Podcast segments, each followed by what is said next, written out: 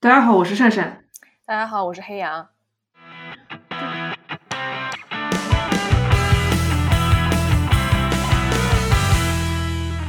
这里是激扬同龙，一档由性少数发起讨论性少数群体相关话题的播客。大家都知道，我是跟 Shiki 现在在美国生活工作，现在所在的这个城市。当中认识的一些 LGBTQ 的朋友，很多都是在从事科技行业的。相信大家也会比较好奇，在美国科技行业工作是怎么样的体验。在美国这样一个多种族、多文化的环境里面生活，作为 LGBTQ，特又是华人这样少数族裔的身份，生活会遭遇怎么样的故事呢？本期节目，我们邀请到了就职于知名科技公司的小诗，来聊聊他对。啊，在美国学习、生活、工作的一些体验和故事，以及他对有志于想要来这边进行学习、工作、生活，特别是希望从事科技行业的小鸡仔们，会有怎么样的建议？下面请小诗做一下自我介绍。大家好，呃，我姓施工的施，所以朋友们大家都叫我小施。我是一个顺性别女童。目前呢，我在美国华盛顿州的一个体量来说比较大的科技公司做软件和其他系统类产品的质量和测试工程师，正式的职位的名称叫做 Quality Assurance Engineer。谢谢。小施可以跟我们再来详细的聊一聊 Q Q A E 是一个怎么样的岗位，以及在美国的科技公公司当中一般有哪些常见的 Tech 类的岗位吗？好的。呃，所以就像刚才提到，我的职位呢是 Quality Assurance Engineer，呃，就是类似于质检和质量测试工程师。那我们简称它为 QAE 好了。QAE 在美国的科技公司，尤其是软件类的公司呢，不算是一个特别常见的职位。那呃，在此我可以，比如说用一个类似于。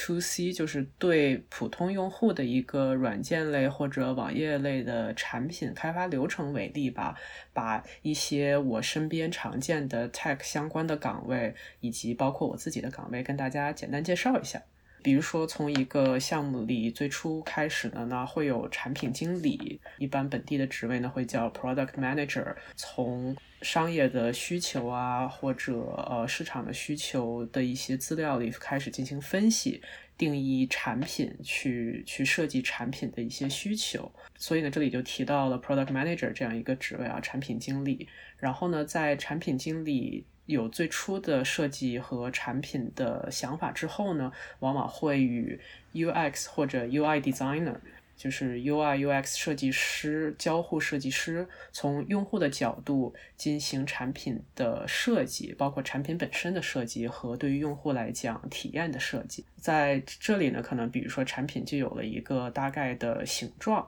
然后在此之后呢，产品经理和交互设计师以及软件工程师团队 （software engineers） 团队呢，会一起从技术的角度设计产品的构架和技术上的实现方法。那再下一步呢，比较常见的就是 software engineers 团队这个软件开发团队呢，就开始写代码了。这个也是嗯，像我们这样的软件公司里非常数量非常大的一个技术岗位群体。软件的开发的同时呢，像一般像我的团队或者说我的职位呢，就会加入进来，或者说呢，在前期也会加入进来，然后与产品啊、呃、交互设计师和软件团队一起确认，呃，和就是一起制定和研究一个测试和质检的方案。那说到我自己的岗位呢，那比较比较常见的一个工作流程就是从了解产品的目标。呃，产品的本身和设计和功能特点开始，然后呢，去制定和与大家商讨我们要测试什么，如何测试，这个质检、质量测试和后面修复的时间线是怎么样的，然后其中呢，这个工作流程也好，和我们技术上有哪些的风险和限制，那过程会是怎么样的？然后像这些细节呢，从我们呃，就是比如说我的职位质量工程师 QAE 来讲呢，就是我们会进行研究，写出方案，然后并与其他的职位和团队进行交流和沟通，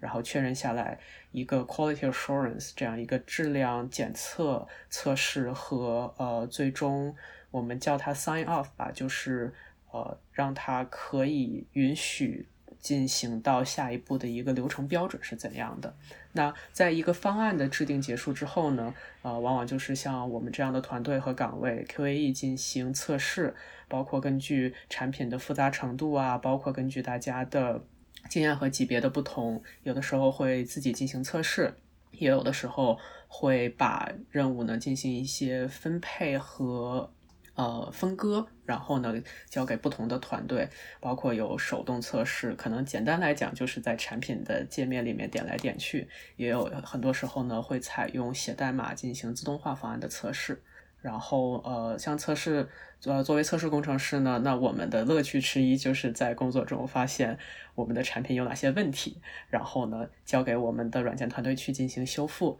然后最终呢，我们就可以呃进行一个叫做 sign off 的过。步骤能够把这个产产品进行呃判断，然后确定它达标，然后这样呢就可以对于整个团队来说，这个产品就是很好的达到了标准和要求，可以交付给用户使用了。那刚才除了刚才提到的产品经理、交互设计师。软件开发的团队工程师和呃像我这样的 QAE 测试工程师之外呢，还有一个近来比较开始变得比较常见的一个职位呢，是叫做 Business Intelligent，包括有的时候会是。叫做商业分析或者数据分析，或者呃叫做商业智能开发工程师。那像这样的团队呢，很多会进行数据的分析。那他们在产品的研发过程中的角色呢，很多时候在前期他们就可以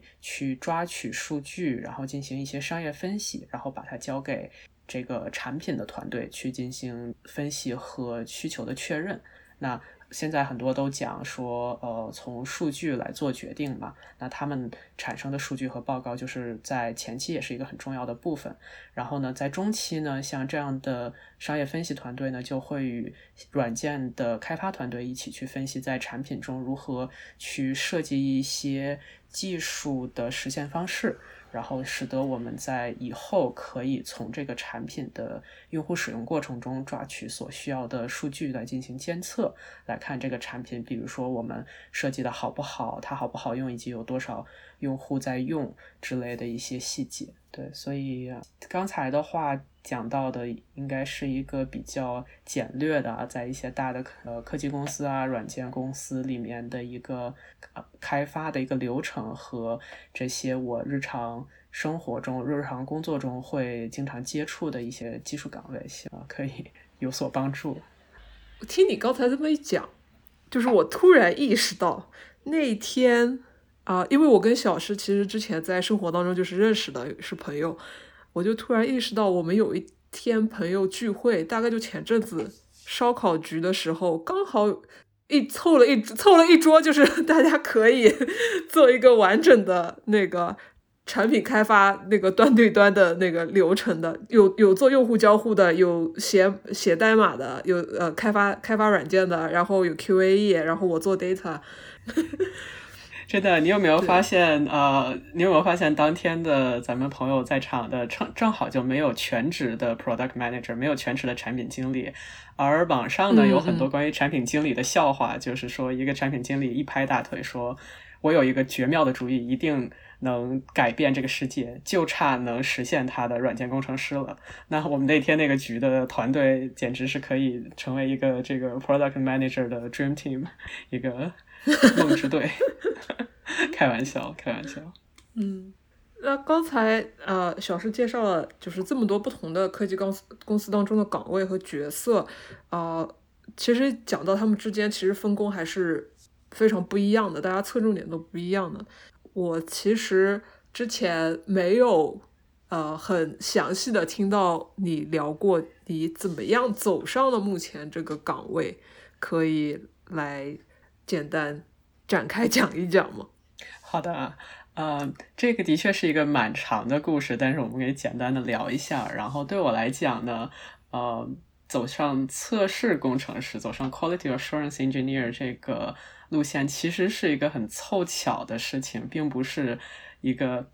呃，很有计划的事情，对，尤其对于最早来讲。然后，因为我是以前呢是来美国读本科，然后是电子工程专业的，可能算是众众所周知吧。然后留学生想要找工作，呃，在当地找工作还要还要。经过像办理签证啊这样的一些过程，其实还是会有一些困难的，然后会有很多各种各样的挑战。那对我来讲呢，当时是恰巧本科毕业，其实还蛮迷茫的，然后也没有想好下一步要进行什么，但是肯定会先要努力找工作嘛。然后首先呢，就找到了一个很。很小的做工业产品贸易公的公司的工作，很迷茫的进入小公司以后呢，职业发展来讲和岗位也很不很不理想，包括当时这个公司的业务内容啊和进展也不太好。那当时其实对于我来讲呢，就遇到一个问题，就是本身本科毕业呢，就是与很多其他留学生、研究生，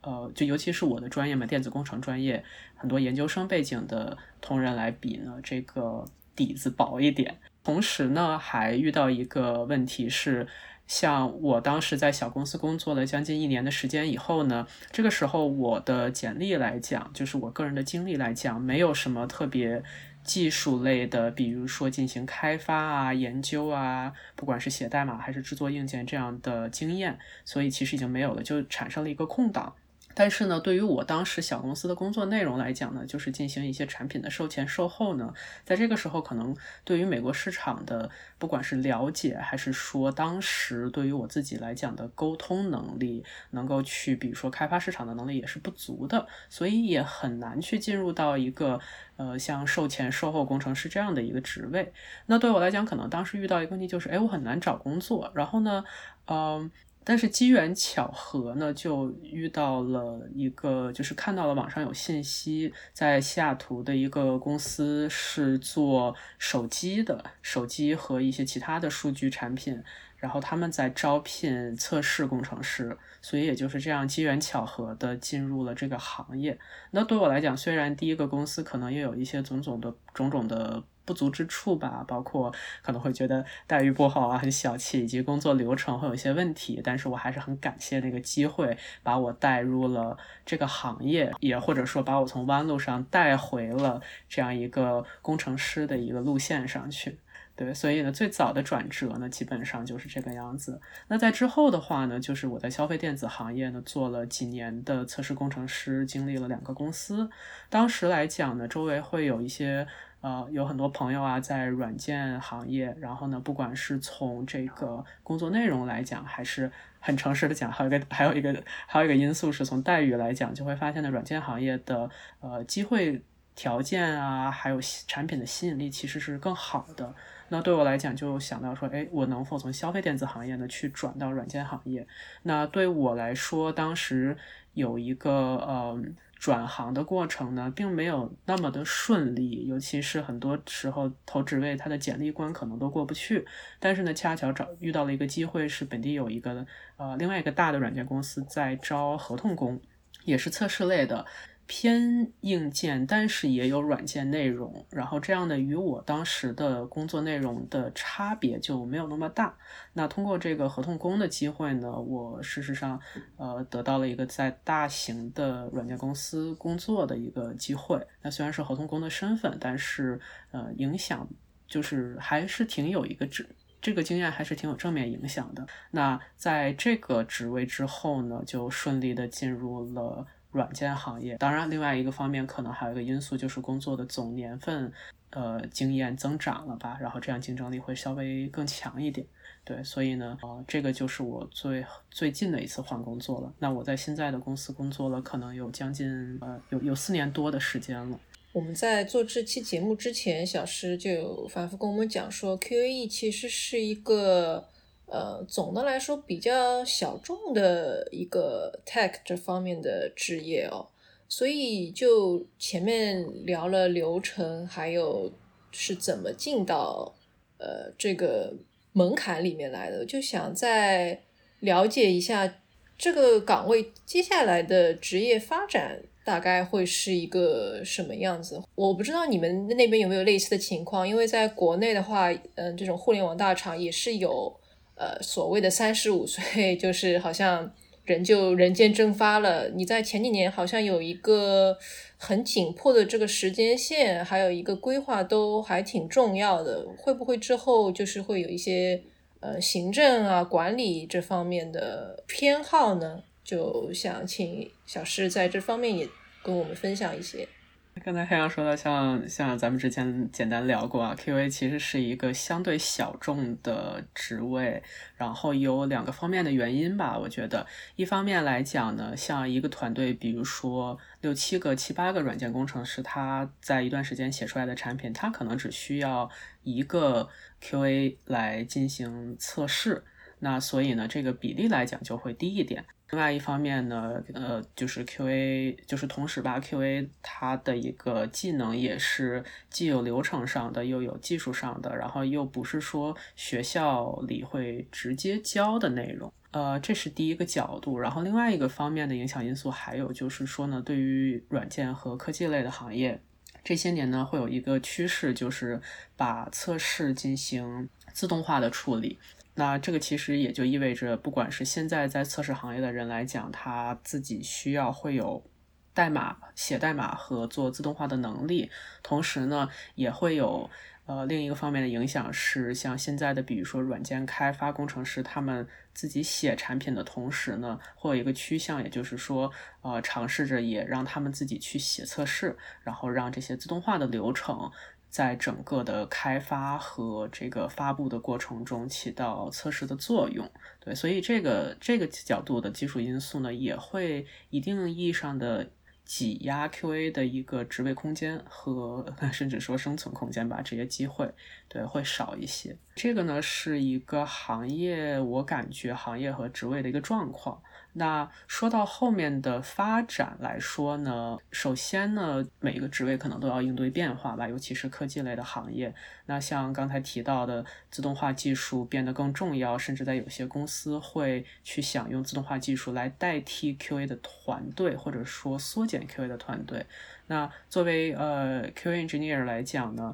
呃，会自己的话可以有几种发展方向吧，我们可能就简。就是比较狭隘的，用我所在的行业来讲，那一种呢，就是拥抱自动化技术去进行学习也好，然后了解技术、了解产品，同时呢，也会需要去增进自己的代码的能力。之后呢，不管是说去做一个更有代码能力和自动化能力的 QA engineer，还是说呢，从这个方向上，如果对呃，开发对自动化写代码更有经验和兴趣的话呢，也可以从这个职位去转到一个叫做 SDET，我们简称为 SDET，就是呃软件测试开发工程师。国内有的时候也就是看到朋友们简称测开这样的一个职位。像这样的职位就是还是以测试为主要的目的和业务，但是会更多的用写代码的方式来进行。那包括我认识一些朋友在 SDET。侧开的这样的一个岗位上，通过代码能能力的锻炼呀和自己的兴趣，然后觉得，哎，我其实可能还去想试试去写产品。那他们可能也会从 SDET 这样的一个职位去转到 SDE，就是软件开发工程师这样的职位。那在这个过程中有很多的学习和代码能力的锻炼要做。那这个是一个有一点像呃。就是一方面学习技术，另一方面也可能是有一点转行的感觉。然后另外一个说到转行的话呢，还有我自己身边呢会有一些 QA engineer，他的确是进行了一个职业上的转换转行。因为 QA engineer 他的技术和工作来讲呢，我我个人的感觉哈，有一个特点就是说，对于产品的技术实际上是要有技术的了解的，但是呢，与开发比相对来说，这个了解相对浅一些，同时要更宽一些。那同时呢，另一另一方面，对于产品啊，对于交互也要有了解。对于流程的管理，对于开发的过程也需要有一个了解。而且呢，测试质量的管理本身呢，也是一种流程的管理和风险的管理。那基于这样的一个基础，我身边会有一些测试工程师，一些 QA engineer 会在呃工作中去呃找机会转成叫 technical program manager。一个技术项目经理这样的一个职位，那这个职位倒也不就是可能不是每个公司都有，但是呢，这个职位的主要的工作呢是，嗯，他可能不是一个技术团队的经理，他不直接的管人管团队，但是呢，他会。要从技术的角度为项目的流程负责，然后进行项目的流程管理呀，然后技术上的开发的沟通这样子。所以有一些 QA 呢，他会转移到一个叫 TPM 的职位。那除此之外呢，还有就是，呃，Q engineer 会待在这个 QA 的行业里。那呃，不能叫行业吧，就是这个方向上还是有发展的一个呃一个机会的。那也有两类，一类呢就是说一个级别的上升，那包括通过技术的了解啊，通过自己所在团队的了解，那逐渐去带更大的项目，或者说去去负责更技术上更复杂的产品和流程，会上升到一个高级测试工程师，然后 senior 职位这样的一个。一个方向，然后或者呢，另一个方向就是进行，就是转移到变成一个管人的经理，就是 quality assurance manager 这样的一个职位。那像这样的岗位呢，就会需要人有对 QA 有经验，同时也要去了解就是怎样带团队，怎样带人。那你自己现在有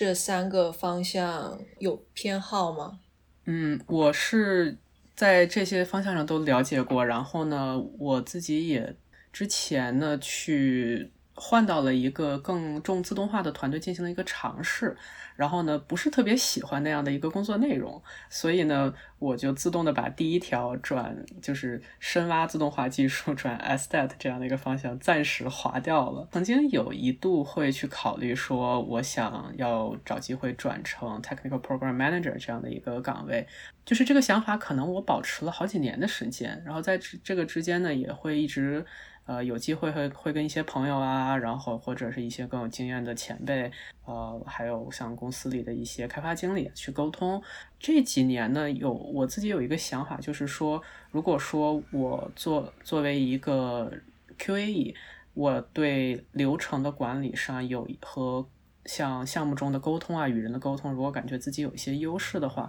那它可能是我作为 Q A E 的一个呃一个长处。使得我现在的工作做得更好。但是如果 我去到一个 TPM Technical Program Manager 这样的岗位，那刚才我说的那几个特点呢，就变成他们吃饭的本钱。那是不是我就会失去一些长处？然后呢，可能遇到更大的 challenge，呃，就是更大的挑战这样子。所以呢，这几年我有重新在想，说我是不是可以在我现在的岗位上，在在不管是从技术和项目上再。积累一些经验，比如说很实际的讲，在公司里再晋升一级，以及去看一看有没有机会去转成管理岗这样子。所以现在的话呢，是由一个呃第二条路线变成倾向于第三条路线的一个状态。如果这个行业就一开始，比方说在国内就想着要出国，或者他出国就是想进。呃，QAE 的话，你会推荐大家读哪个专业，或者你自己有没有之后还打算在在这个领域去继续深造呢？如果大家比如说目前是在国内工作生活的状态啊，除了说你已经现在是一个测试工程师，或者说测试开发这样的一个呃已有经验的一个状态，不然的话呢，因为测试还是一个相对小众且不是。蓬勃发展的行业，那从技技术基础上来讲呢，也会需要有技术基础，呃，同时呢，待遇上，嗯，与一些软件开发岗位来说呢，又会稍差一些。所以我其实不太会去直接建议一个，比如说，尤其是我们如果在国内还在上学的朋友哈，来瞄准这个岗位，嗯，来进行计划。对，所以这个还是一个比较。比较难回答的问题。但是呢，另一方面来讲呢，如果说，呃，我我们有些朋友，如果说你已经是软件相关的专业，然后或者是技术有一定相关的专业，比如说电子工程或者其他工程类的，然后具有一些一些软件的技术方面的了解。但是呢，不管是从个人的喜好来说，还是说你当前的呃生活、工作、学习状态来说，感觉自己很难花非常大的精力去，比如说学习软件开发，然后像我们常说的刷题，很难去全就是大量的投入，然后去挑战，变成一个全职的。软件工程师的话呢，其实我会建议大家考虑测试这样一个方向，因为这个方向像刚才提到的，我觉得它其实是一个挺综合的方向，它既需要技术，也需要沟通，也里面会有一些这个项目管理呀、风险管理方面的一个需求，而且同时呢，这个岗位现在的人数、有经验的人数和打算投入的人数相对都是较少的。那如果你的呃，生活状态啊，工作状态来讲，你觉得比较合适？其实我觉得可以了解一下。像很多知名的科技公司一样，小狮这个公司里面的职员的构成，相对于美国其他一些传统行业来说，东亚裔也好啊，南亚裔也好，相对于美国社会来说，其实是算是这部分的族裔比例是比较高的。在这样一个公司里面，它会有。面向不同的种族族裔的人有一些多元的宣传吗？啊，你觉得他算是足够尊重，就是我们所在这些少数群体的人吗？嗯，我觉得我还蛮幸运的，或者说也的确有在以前的。生活工作中有向往这样的一个公司环境，那我觉得我现在所在的行业也好，还是公司也好，它不管是从文化上，还是说它作为一个体量非常大的公司，它有足够的资源去。倾向考虑这个方面，所以呢，嗯，不管是在招聘的过程中，还是在日常的，呃，不管是公司内的管理、文化输出啊，还有一些呃规则和文化的推行中呢，像我们叫做 diversity 这样的一个概念，一个多元化概念的重视程度还是挺高的。对，所以呢，我对此也是感觉比较还是。感觉自己还是比较幸运的，而且其实我我就是既作为一个外国人哈，也作为一个外国人，作为一位移民，然后作为一个女生，然后也作为性少数群体，所以感感觉点了很多个关键点哈，所以我觉得这样的环境其实还是呃是一个比较理想的环境。在美国生活工作的这些年当中，像你刚才也点到了。其实你的身份标签就会比较多嘛，包括女性也好，LGBTQ 性少数群体也好，一个少数族裔、外国移民的这样一个身份，你是始终觉得自己是被包容在公司的文化当中也好，社会的文化当中也好，还是说有哪些 moment 会让你感觉到哦，我自己这样一个身份啊，我是个女性，或者是啊，原来我是个 LGBTQ，或者是这些身份标签有。给你造成过怎样的困扰，或者是也不能说是困扰吧，可以是正面、负面的一些瞬间嘛，一些感受哈。是的，像刚才提到说，在现在的公司，我感觉还蛮幸运的。呃，显然也是有比较，是有过比较的。然后就是不是说个人的的比较判断，而是说过去的经历和现在的会有一些差别。对于我现在的公司来讲呢，像会有很多的。比如说，对于现在员工的培训，会教大家，比如说在招聘的过程中，还是在日常的工作中，要重视这样的一个平等问题，要呃尽力的避免有任何的呃，不管是 bias、stereotype 吧，就是刻板印象啊，或者歧视，包括嗯，就是那种个人没有意识到的歧视，会是是要教育大家尽量避免的。同时，公司也会有相应的内容去。因为这这个方面不仅仅是一种宣传和要求，它还是一种知识上的教育。因为对于像公司里，呃，不管是什么文化背景啊、族裔、国家背景的人都有。那大家可能并不一定都是在一个相似的价值观和相似的文化环境里长大的，对吧？那像公司里会有这样的资源，会有这样的一个声音，从不管是。从各个员工的组织也好，还是说从公司的人力资源 HR 团队进行的培训教育也好，都会有这样的讨论和声。那这个呢，也是我觉得还蛮幸运的，也觉得是很有必要的一点。我在进入这个比较大的偏软件的科技公司之前呢，也会在就是也有在一些其他的刚才提到的其他的行业里工作过，对吧？然后呢，其中也包括。不是本地文化背景的，然后而且还有，比如说对于消费电子行业来讲，它对于软件来讲也是相对于更更传统一些的。我有一个例子来讲，就是说我第一份进入测试行业的工作呢，嗯，那个团队当时招了四个实习生，算是实习生身份或者说试用期员工身份。这个里面我印象比较深刻的一个。不能叫事情吧，就是有一个暗暗的情况是这样的，就是像这样一个团队呢，我们有的时候会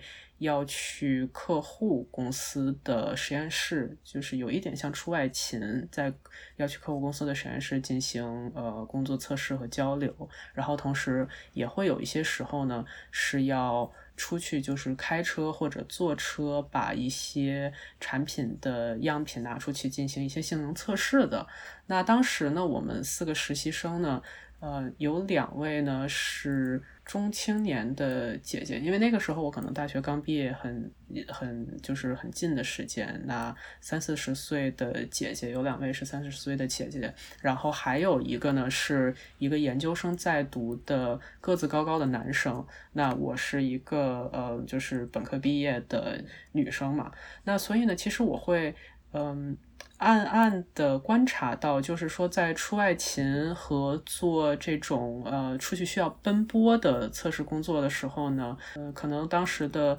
呃管理者啊、领导啊，或者其他的比较呃高级别的员工呢，可能会下意识的，或者他们没有没有思考和没有思考和决定，而是说下意识的就会说啊，就是要不然这个男生去做。因为比如说出外勤很辛苦，或者说呃出外勤，比如说像要坐车呀，要在外面奔波，在外面跑，所以他可能是下意识的觉得，哦，可能男生做这个，他不管是万一遇到风险，或者说体力上的考虑，他可能也是出有的时候是出于一种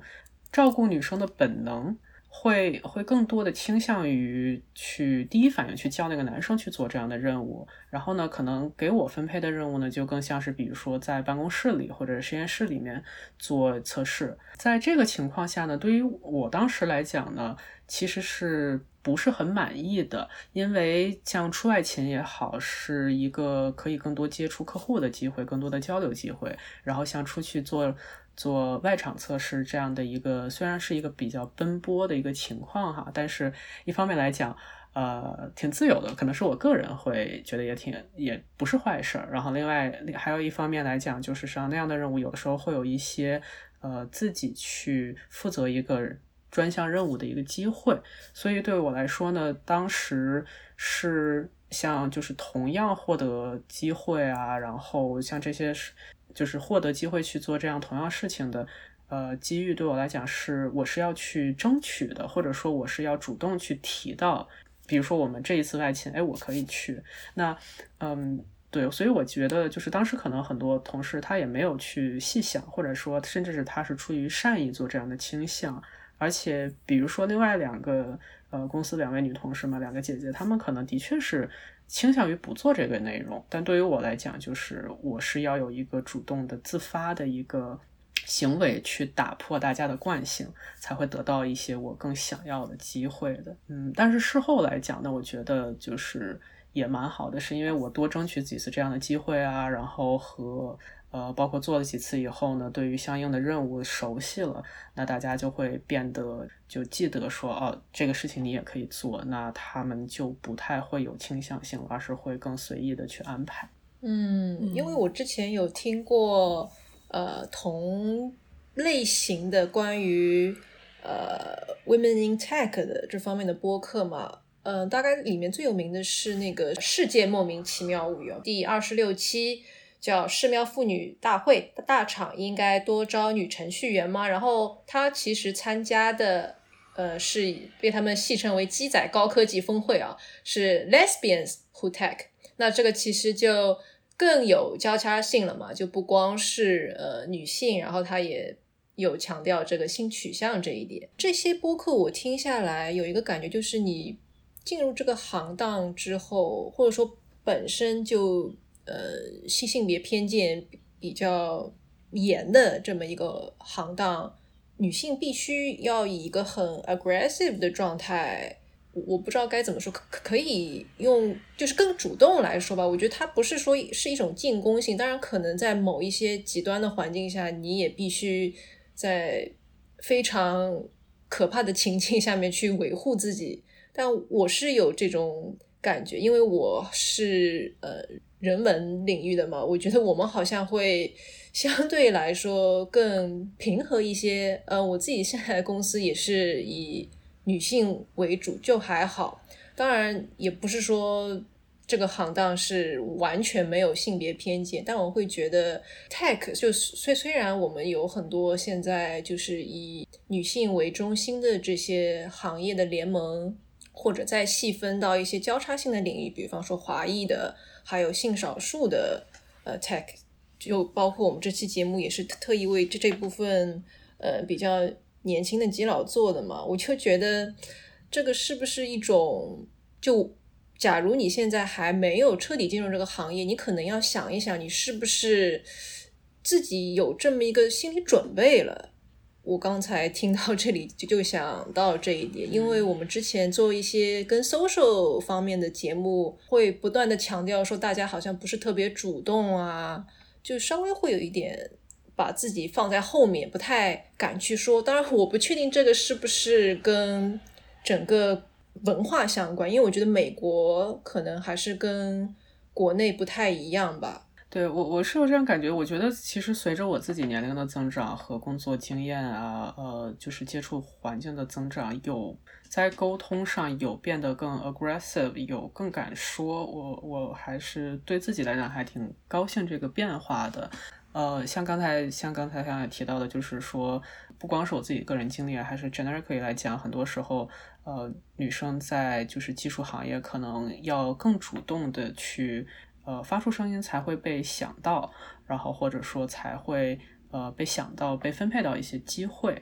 的确有这样的现象。然后，但是呢，很多时候我不反对说大家在进入一个行业、挑选一个行业的时候要考虑到这个方面的呃情形。而且相比之下，其实软件行业这种大家更多的是坐在电脑前，对于体力的差距要求呃更小。那其实还有更多的行业，比如说建筑行业呀，比如说一些化工行业，他们的对于体力的要求，对于一些操作呀、风险、体能的呃要求和条件会更严苛一点。那样的行业可能会呃女性会更少。那那样的行业的话呢，也我我有一些朋友，比如说在一些建工啊、土木行业，而且还很有趣的是，呃，因为女生少，所以呢，它有点像一个双刃剑，就是一方面来讲，呃，少，那你的同仁和你有你有相似经历的，或者说你可以所谓 look up to，就是你可以去效仿的那种榜样就会少很多。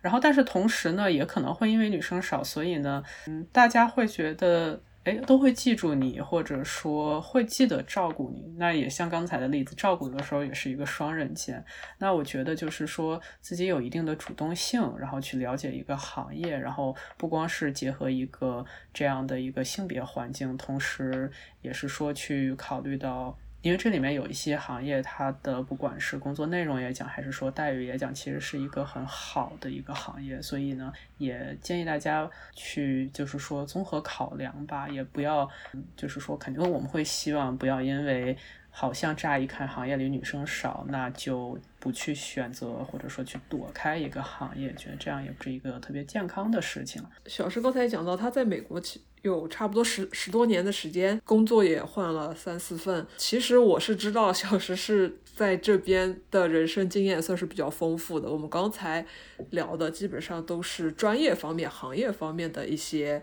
呃分享。其实 小石他的个人生活、人生经验，其实也是就是很值得来让大家了解一下的。就是涉及到涉及到在美国，其实生活工作你会遇到哪样的一些意想不到的故事。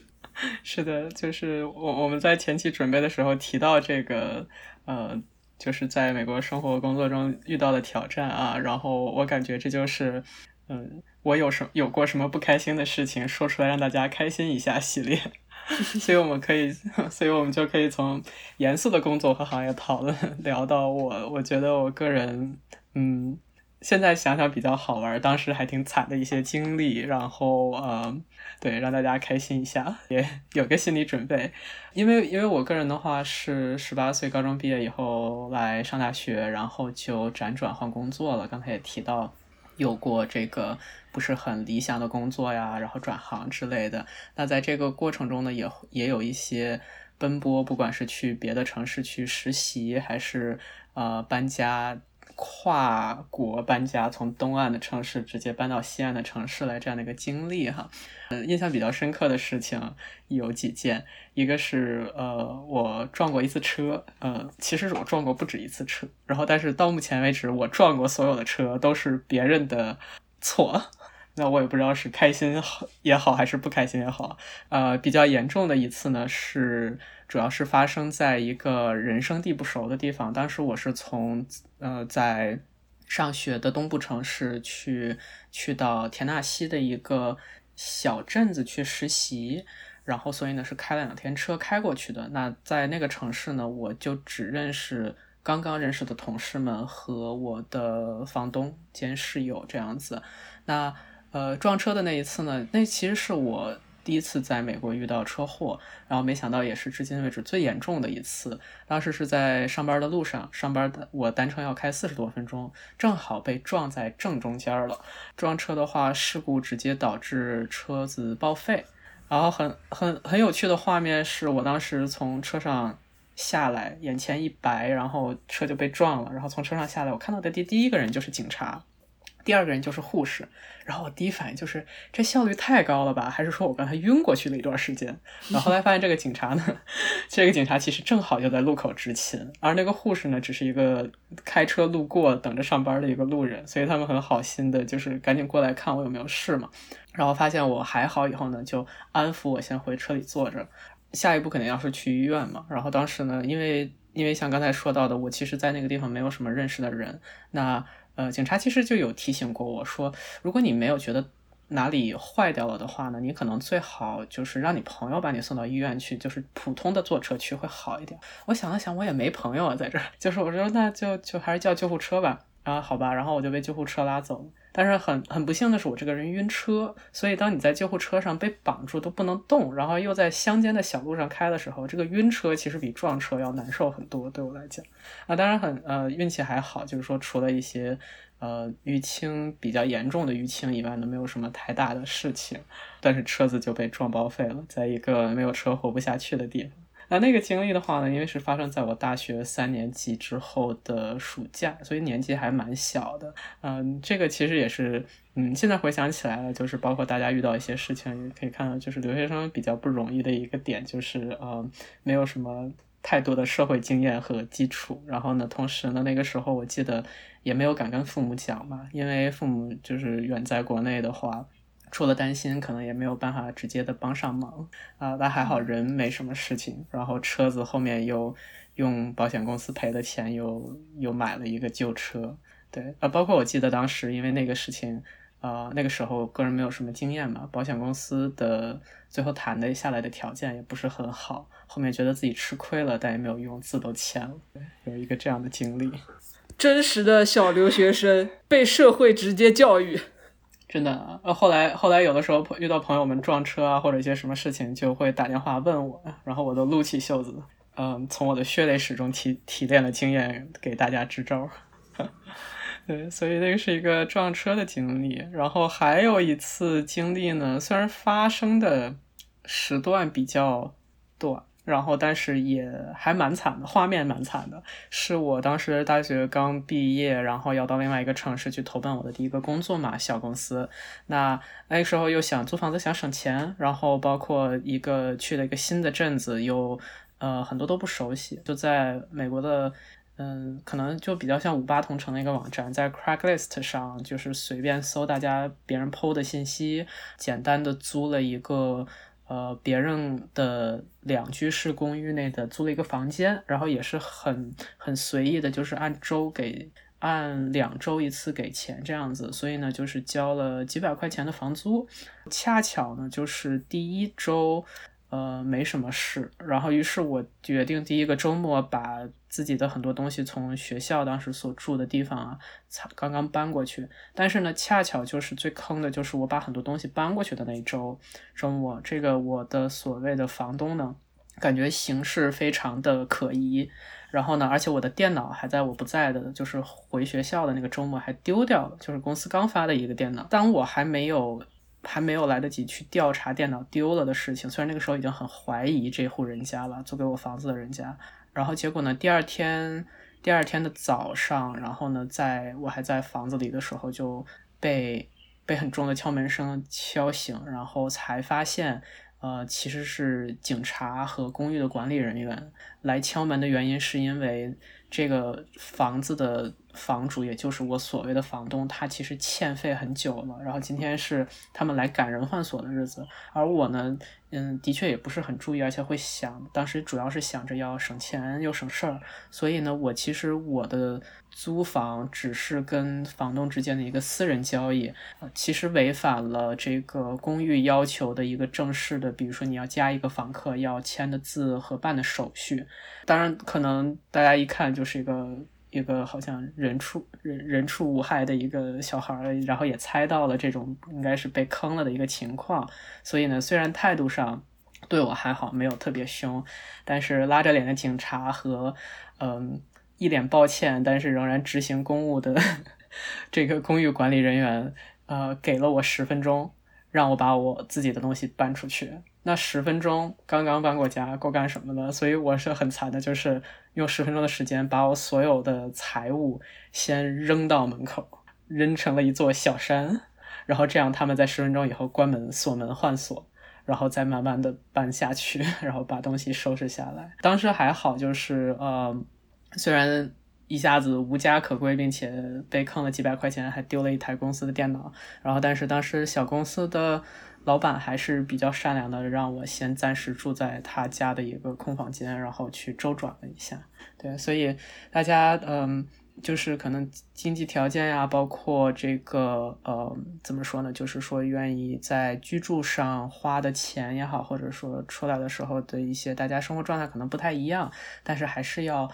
要小。小心的研究规定，然后虽然省钱也很重要，但是保护好自己，然后了解规定，也保护好自己的利益和财务啊，更更是要保护自己的安全，很重要。第三个挑战的话呢，那个的确是一个比较大的挑战，但是那个时候也是工作了几年了，就是呃遇到的一个事情是，当时是在前面提到，在一个大公司做合同工的一个职位，嗯，在这个工作的过程中呢。嗯，有一个事情是，这个合同工的岗位，它会有一个明确的合同截止日期。然后当时我在那个岗位上呢，呃，曾经差点有一个机会，可能可以转正。但是对于那个公司来讲呢，即使是转正，也其实不是转正，而是说组里可能有一个呃 headcount，有一个有一个职位的。呃，预算就是即使是已经是组内的合同工，也还是要进行面试和跟其他投简历的人进行比较的一个一个面试过程。然后，但是那个机会来的时间呢，已经非常的接近我合同到期的时间了。那当时对我来讲，就是有一点，可能有一点懒惰，然后当然也是有一些冒险的，把当时的大部分求职的经验呃经历吧。求职的经历全都压在了这个岗位上，那当然后来呢，就是呃，当然也是自己的实力有限，然后呢，也是运气也不是特别好。后来那个职位呢，有那个大公司内部的其他组的人转组来投，而且是一个十年以上经验的一个一个高级工程师。那我就是显然没有拿到这个岗位。由于当时其实没有在很好的准备其他的投递简历啊或者面试的一个工作，所以导致我当时的工作签证会随着这个合同的截止而失效，那有效期就变得非常的短。呃，所以呢，就是也是一个自己的判断失误吧，把自己 让自己陷入了一个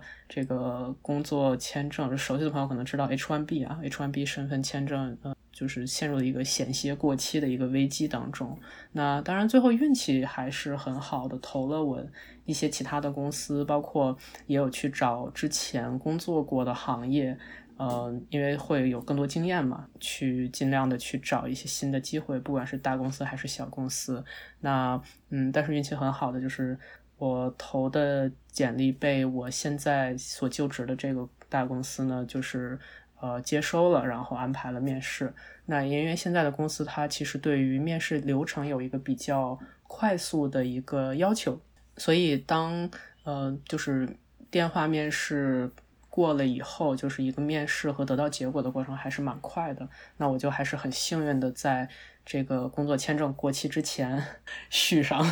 有了下一份工作，那解就是解决了这个危机。所以这个这个例子给我的教训就是说，有的时候会为了一些机会，我们还是会选择去 take risk，还是要选会可能会倾向于去选择一些风险的。然后，但是更多的怎么说呢，就是。对于各种情况的准备还是挺有必要的吧。虽然人精力都有限，但是像日子要数清楚，身份的事情还是要小心一点。这三件事，我觉得可以总结出一些规律的。在人生地不熟的地方，虽然就会反复强调要冷静啊，多做计划。就可能你在国内也有很多人这样以过来人的身份跟你说，但我觉得在一个。你完全不了解的一个新的环境里面，要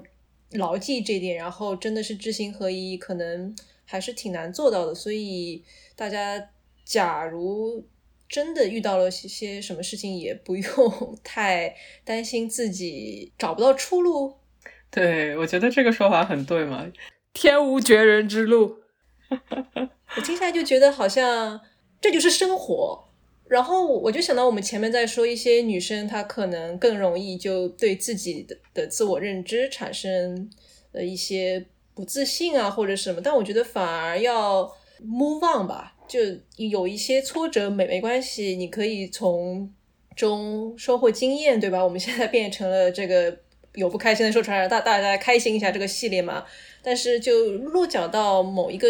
可以被。反复操作的生活的实践来说，我觉得就是要哪里倒下，哪哪里再站起来。我觉得这个可能是在呃职场规划以外，就是生活层面，我们想再多强调的一点吧。我非常非常同意，而且我觉得这些其实呃。呃，曾经吃过的亏都会变成人生的财富。因为开玩笑讲，这这些年啊，除了就是除了上学到工作这些年，呃，不管是刚才遇到的像这种比较像意外的事情，还是很多很多生活的麻烦啊，呃，经历了之后，然后其实都很正常的解决了，然后也最终我包括我现在去看的话，我会觉得。啊，是一个知识丰富、生活经验丰富，而且非常非常淡定的一个状态，所以还是会感谢之前发生的一些事情。我们其实做这些有人邀请过来谈生活也好，呃，学业或者是职场，我觉得小诗可能是，嗯，就第一个让我觉得就都都很平和。就我们的节目就是之之前可能，比方说讲讲电影，因为大家都比较兴奋，会。有一些比较激情的部分，但这期节目就感觉是，就是大家能够坐下来很平和的 讲一些经历，讲可以怎么做，我觉得还挺好的。我我想讲的也是我们最后一个话题，其实是，呃，我自己这这些年也才刚刚接触的一个概念，就是所谓的呃 mental。小诗应该是有做 mental 或者是在呃相关组织。参与的这个经验，对吧？所以就想在最后，请你多讲一讲，呃，mental 这个到底是就是这怎么一个说法嘛？我其实也在呃纠结这个词在国内的语境应该用哪个词来讲，但我一下子就有点卡壳，我我不知道，就说是职业。导师好像又有一点怪，我不知道这是不是因为现在大家对所谓的专家导师啊有有一点点污名化。刚才黑羊说，就是这个词放在国内的语境下来讲，有个什么中文合适合适的词？因为我想到刚才小师讲了这么多分享的人生经验、职场经验，然后再加上就是等等一下小师可能要跟我们分享更多，就是呃。更加严格意义上来讲的一些 mentor program 吧，但是我就想说这个词，我脑海中冒出来的四个大字，人生导师，那 就叫人生人生范例或人生反例，还还更像一点啊。但是说到 mentoring 这个词啊，因为它在不同的项目中会定义会不一样嘛，然后但是在职场上会，我觉得还蛮常见的一种 mentoring 项目，会有点像。国内更早期的一个师傅的概念，对，但是可能师傅的概念也有点大，对。然后因为这，我觉得这个是取决于公司的项目。那因为正好说到这儿了呢，可以可以展开来聊一下一个我我见到的比较多的一些例子哈。呃，mentoring 项目呢，在公司里面，就是很多公司，尤其是大一点的公司呢，呃，会比较正式的把它作为一个。就是你进入到一个公司，然后老板会要给你安排的事情，然后同时也有很多是。呃，自己需要主动搜寻的一个过程。呃，公司如果说有精力啊，或者说重视这方面的内容呢，也会尽量去做一些平台，然后进行一些促进，让大家能够更好的找到 mentor。我觉得可以提到几个例子，一个就会比较像师傅的概念，就是你进到一个组里面呢，你有老板，然后有就他是直接管理的人哈，然后但是呢，很多时候会有。呃，会会尽量的帮你找一些 mentor，那这些人可能是，呃，一般来讲，首先会是你的职位跟你职位一致的，然后对你工作将要做的事情也比较了解，有更多的经验和知识的人。那像这个，我觉得这种就会比较像师傅的概念。那像很多公司会要求，就是说 officially 变成就是正式的变成你的 mentor 的话，他他会有一定的义务呢，要帮助你去。呃，包括回答你的问题，包括定期的与你聊一聊，对，所以像这种呢，就是呃，运气好的话呢，公司有会有一些现成的流程，能够帮你更容易的找到，或者说老板就会直接给你去找，然后呃，也如果你的公司啊，或者说组织啊，没有这样的项目的话呢，其实也可以用这样的目标来去找一找，我觉得很多人。呃，就是就是在日常生活工作中，还有很多人还是很呃很友善的，或者说他其实经历过自己的经历和经验，获得了很多知识，他们是乐于去分享给后来人和年轻人的。对，那像这种的话呢，在像在我所在的公司行业里面，蛮常见的就是一种呃，包括入职以后，呃，你的。你的经理会，你的 manager 会要帮你去进行初步联系的一些建立。有一些公司会进行做一些软件的平台，让大家在整个公司的范畴里面去比较容易的找到跟你职位和工作内容相关的人，然后方便你去联系他们。那这个也是一个，因为是一个双方的都要付出时间精力的过程。那这样这样的话呢，一般会有一个沟通，然后。呃，有的时候有些人他没有时间，也可能会说跟你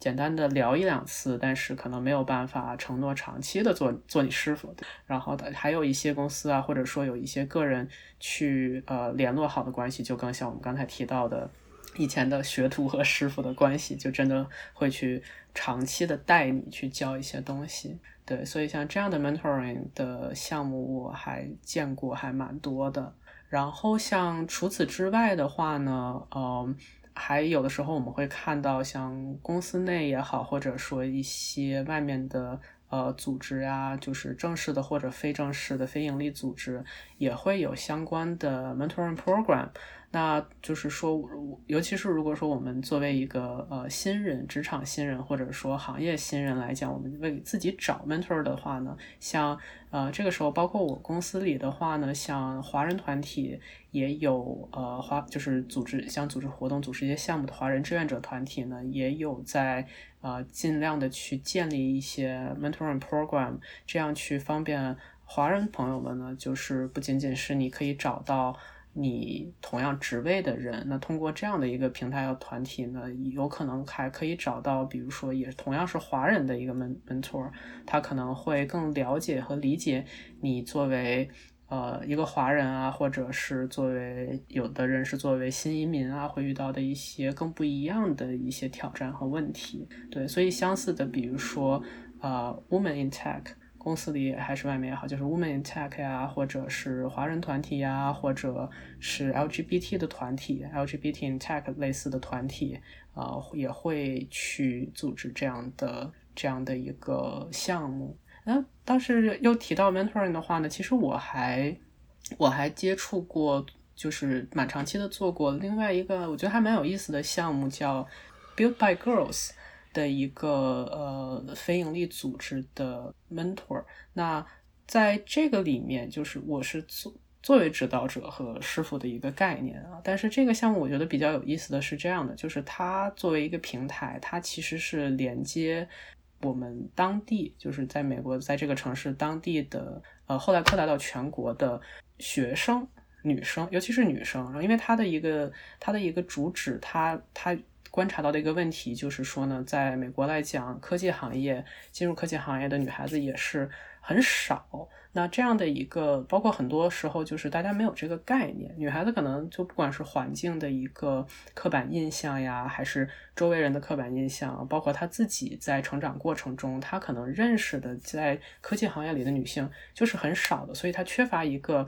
标杆，它缺乏相应的信息。如果你都不了解科技行业，你可能会更难以去想说我要进入它，对吧？所以呢，像这个行业就是，呃，sorry。然后像这个 Build by Girls 这个项目呢，就是把美国在读的高中生或者大学生的女生，如果呃注册了这个项目，然后呢去选取了她自己会感兴趣的一些方向，那像我们这些在职场内的，在科技行业职场内的工作的人呢，就可以注册成为 mentor，去呃与他们一对一的 pair。就是一对一配对，然后呃，项目进行三个月的时间，然后每个月会进行一次谈话。那像我我参与这个项目里面做的事情呢，就是主要是这样的一个形式，去认识一个中学生或者一个大学生，跟他们聊我在的公司是什么样子的，我的日常生活是就是工作生活是怎样子的，像我的体验，我喜不喜欢这个行业，我有没有遇到什么问题，然后。啊，包括，呃，有的时候可能他直接感兴趣的不仅仅是像我的测试工程师的行业，他可能也会想知道，比如说，呃，商业分析是做什么的，UX 是做什么的。那除了说他可能有机会会直接 pair 到这样的 mentor 以外呢，像像这他提到的这些岗位，或者他甚至不知道这些岗位是我日常生活中经常经经常能够接触到的人，那也可以去跟他们去聊。我觉得这个项目还。挺挺好的，而且是一个我之前没有见过的项目。他从他在试图从青少年的一个层层面，就去能够去推动更多的女生去了解这个行业，才来通过这样的方式吧，来促进啊，希望能够促进更多的人加入这个行业。哎，我突然就想到，这个其实还是一个挺。舶来的一个概念吧，我我不知道这样讲合不合适，因为我第一次接触也是因为我有一些，倒也不是 tag，但比方说他们在咨询行业，在呃金融行业，然后就感觉这个还是一个比较怎么说呢？给我感觉它是一个外来的，然后也比较偏向于精英的。我我还蛮好奇这个职业的导师的项目之后会以怎么一个形式在。呃，比方说国内展开，然后也能够顾及到一些不同群体的特别的需求吧。然后我记得我在豆瓣这几年有看到雨后春笋吧，就 Women in 各种各种，就感觉 In Tech 应该是最大的一个小组。然后，呃，学学术圈的也有，然后 Social Science 就是社科类的也有了。我觉得，假如大家对这方面感兴趣的话，可以先尝试在。豆瓣搜一搜，然后如果是嗯用领英比较多的朋友呢，我觉得领英上面的资源可能还会更多一些，也更国际化一点吧。我其实就是在短短的几个月前才从朋友的朋友圈吧偶然看到豆瓣的 Women in Tech，然后呃突然就发现，然后发现非常有兴趣，而且觉得很有意义，所以在之前的挺短的一段时间内还挺。我觉得就就就我自己来讲还挺积极的，因为我觉得是特别有意义、非常好的一个小组。那作为呃，相对于其他的行业啊，对于其他关注点的大家来讲，也就是就是非常同意，还有大家可以去搜一下类似的资源和平台。然后刚才又简单提到像职业导师。呃，我不知道我的一个非常主观的感受对不对，就是可能在国内语境下，以及包括可能我年纪更小的时候，或者说从一些国内朋友的交流里，可能第一反应想到的职业导师，他可能是有一点全职或者兼职的人，也会觉得就是说要感觉很精英，或者说在这个职业或者领域做得非常好，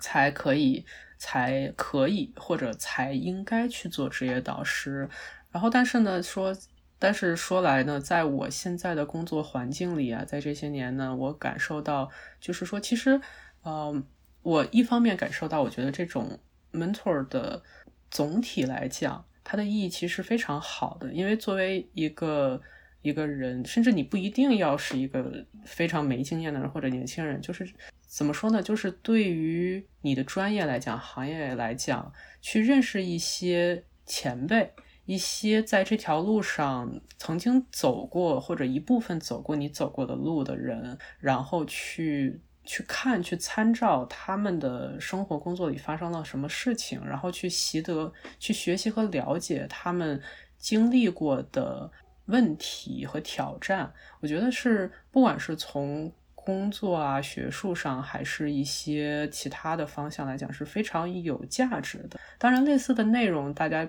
比如说在网上或者说看书啊什么，也都会找到，就是相应的很多有用的信息。然后，但是呢，我觉得 Mentor 这个项目中呢，不管是对于这种人对人直接的联系来产生的沟通里的化学反应也好，还是说对于大家交流的一个呃，甚至是一种交流上的锻炼吧，都是一个挺好的一个一个方式。所以，一方面来讲呢，我觉得对于我自己来。来讲也是，就是说逐渐意识到，并且会会记得说想要跟更多的前辈去聊一聊。另一方面来讲呢，就是说作为，就是我非常鼓励大家做 mentor，就是说你不需要觉得自己特别特别厉害，然后怎么样才会能够做 mentor，或者是能够对别人产生帮助和价值。我觉得。呃，你的经验啊，然后你所学习到的事情，甚至你踩过的坑，其实都可以帮助很多很多的同仁。也非常感谢小师，真的之前想说要做一期关于在 tech 行业工作的基佬的播客，其实就一下子就想到是小师，因因为在我们这个朋友圈里面，知道小师是一个很热心。就是从专业上来讲也好，生活上来讲也好，经验比较丰富，而且他是能够从这些经验当中总结出一些，嗯，比较准确的，就是是他在他自己也好，就是别人也好，听来是可可以可以从中学到，然后复制的一些呃心得吧，跟经验。所以小石今天在这期节目当中分享的东西都是非常有价值的。借用他刚才说的，就是关于 mentoring 的一些一些想法吧，就是大家不要觉得说你必须。你自己必须站在非常高的位置才可以去 mentor 别人，同时我个人又觉得反过来讲的话，你也不要认为就是你永远就只能去追逐那些位置上很高的人，把他们奉为自己的导师。我觉得大家从听我们的节目也好，平时跟其他从事这个行业或者从从事别的行业，在 LGBTQ 社群也好，女性群体当中也好，华人群体当中也好，大家的这种 fellow。啊，就是同伴能够互相聆听、互相学习，我觉得就是一个非常棒的起点了。对我特别同意这一点，就开玩笑来讲，就是自己倒过的霉和踩过的坑，不管是自己去回顾这些事情，还是分享给大家，我觉得一定能产生很多的价值，哪怕是开心一下。小石，哎，小石太谦虚了。总之，今天非常感谢小诗来参加我们的节目，希望以后有机会我们也可以在生活当中多多的进行交流学习。